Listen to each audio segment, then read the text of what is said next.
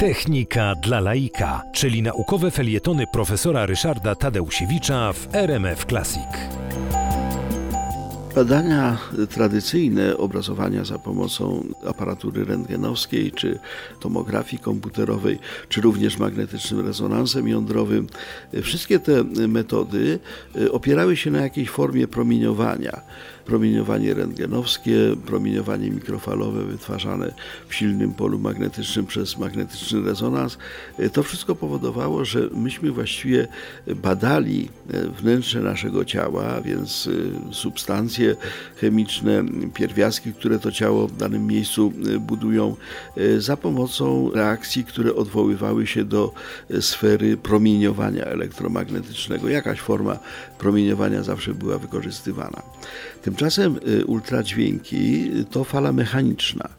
Tak jak dźwięk, który w tej chwili płynie z głośników do Państwa uszu, jest falą mechaniczną, falą zgęszczeń i rozrzedzeń powietrza, która odbierana przez nasze uszy jest interpretowana jako dźwięk.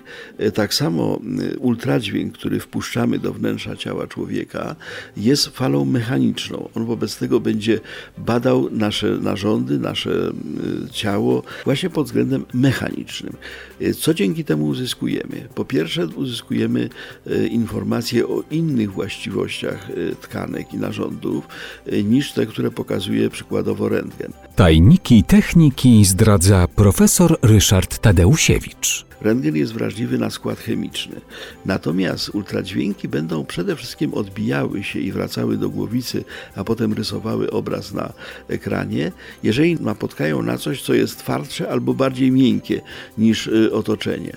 W ten sposób można na przykład bardzo ładnie zobrazować płód człowieka w łonie matki, czyli innymi słowy można zobaczyć dziecko, można zobaczyć jego nawet zachowanie, ruchy, mimikę, właśnie tymi ultradźwiękami przyjmuje się i zakłada, na razie wszystkie dowody na to wskazują, że badanie ultradźwiękowe jest jedynym spośród badań wnętrza ciała człowieka, które jest całkowicie nieszkodliwe.